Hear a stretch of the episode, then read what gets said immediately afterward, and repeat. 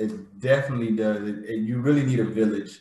No one's out here as in just an island. We all got to work together, motivate each other, keep pushing each other, mm-hmm. all of that. Um, so with that being said, I'm gonna just lead into community service because mm-hmm. you want to help the community, you know, as much as possible. So do you do any community service and how do you help the community? Great question. So um in my, I guess you could say in my professional role, uh, community service would look like obviously, you know, my being appointed to my position, I serve a particular community or my jurisdiction, if you will. And so for that, I believe not only am I meant to preside there, but that I partner like with local nonprofits that offer services that I see um, that are lacking in, in, the community, if you will, to um, better serve the case parties, such as the defendants and the victims. So that's what I do from the bench. Um, for example, United Way of Greenville County has, as we previously had a conversation about, they have these comprehensive community resource guides. And sometimes people find themselves in situations because they don't know what resources are available. And so with this comprehensive guide, it has every resource imaginable, such as like shelter, food, clothing, job resources, uh, mental health counseling, you name it.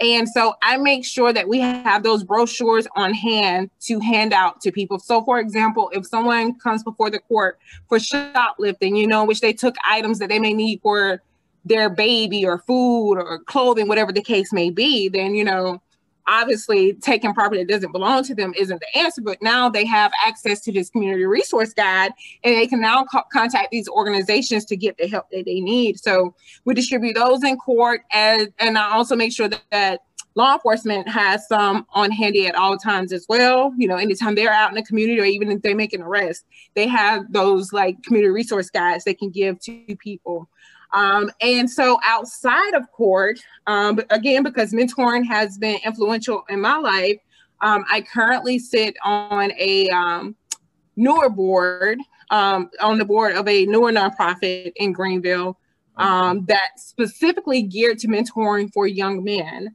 And so I, that's something that's personal to me. And I definitely enjoy serving in that capacity as well. All right if you don't mind, uh, since you are a board member for this new nonprofit, could you give us a little more information? Like, what is the name of this nonprofit, and how do you help mm-hmm. the young men in the Greenville, uh, South Carolina community?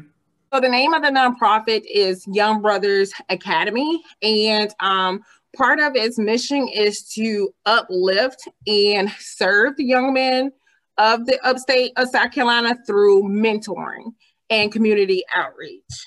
Um, as a matter of fact, I don't know. You may have left Greenville by then, but um, one of the co-founders is my dear friend Justice Cox. So he's one of the co-founders of that organization, and the organization has been going strong now about three years, and the community has been very receptive to this program. Um, so many young men have come through this program. Um, their parents are excited about getting involved as much as they can.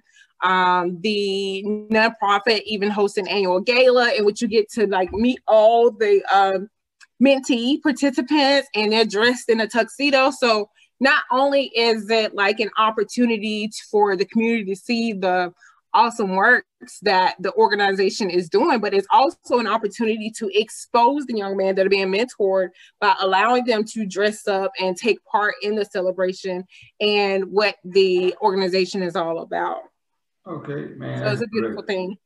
That's really good, man. We definitely need to make sure we give back to the community, young men, to keep them on the right path so that mm-hmm. they don't have to see you in court for something that could have been a resource that they could have had at a younger age or prior to, to make them have a better life and, and you know just keep yeah and that's definitely what we want to um, avoid so yeah the nonprofit is actually on instagram at Young Brothers Academy. Um, I think it'll be great for everyone to check out. I'm gonna make sure I put that in the details below because I want as many people definitely in that area because I live there and I know how it is for some of the kids growing up. There's some resources that they don't have or not even aware of that mm-hmm. the academy can be able to show them and showcase you know, because mm-hmm. it is great. That is a great organization. I appreciate that.